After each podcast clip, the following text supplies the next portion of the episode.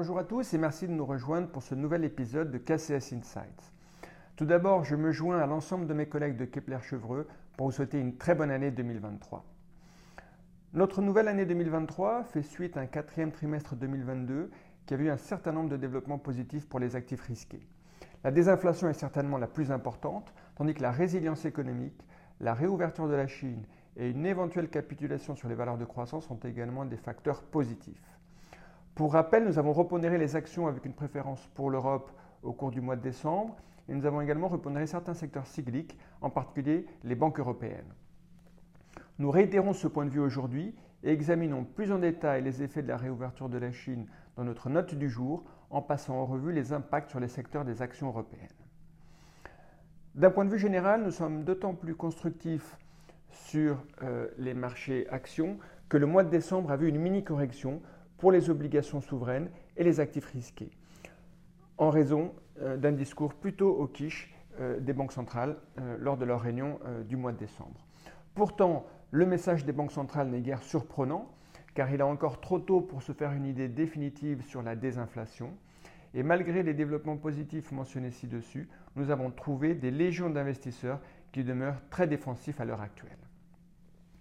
Notre scénario haussier n'est donc pas dominant parmi les investisseurs, mais il est assez cohérent avec le pricing actuel sur les marchés, en particulier les baisses de taux directeurs américains attendues au T4 2023 sont justifiées de notre point de vue parce que l'inflation va se normaliser et non parce qu'il y aura une récession sévère.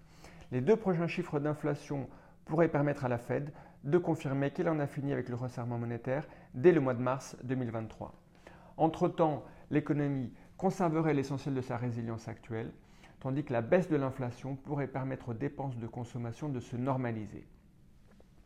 Certaines marges bénéficiaires des entreprises pourraient s'éroder, mais les multiples de bénéfices seraient légèrement orientés à la hausse au cours des 12 prochains mois, dans un contexte où la pression des taux serait beaucoup plus limitée.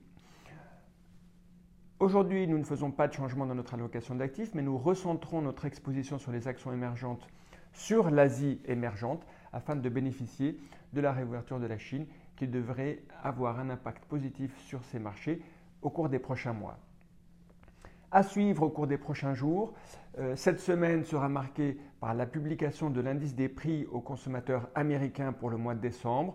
Compte tenu de la sensibilité des marchés à ce sujet de l'inflation, ce sera évidemment l'élément phare à surveiller cette semaine. Mais aussi euh, à suivre l'indice des prix à la consommation au Japon, qui sera publié cette semaine, avant la réunion de la Banque du Japon le 18 janvier. Euh, la dernière réunion de la Banque du Japon a montré un premier effort de normalisation qui a donné lieu à des mouvements baissiers sur les actions et les obligations japonaises. Et dans notre allocation active, nous ne sommes pas exposés sur ce segment géographique à l'heure actuelle. Merci de votre attention. Je vous souhaite une très bonne journée, une très bonne semaine et une très bonne année encore une fois. Merci.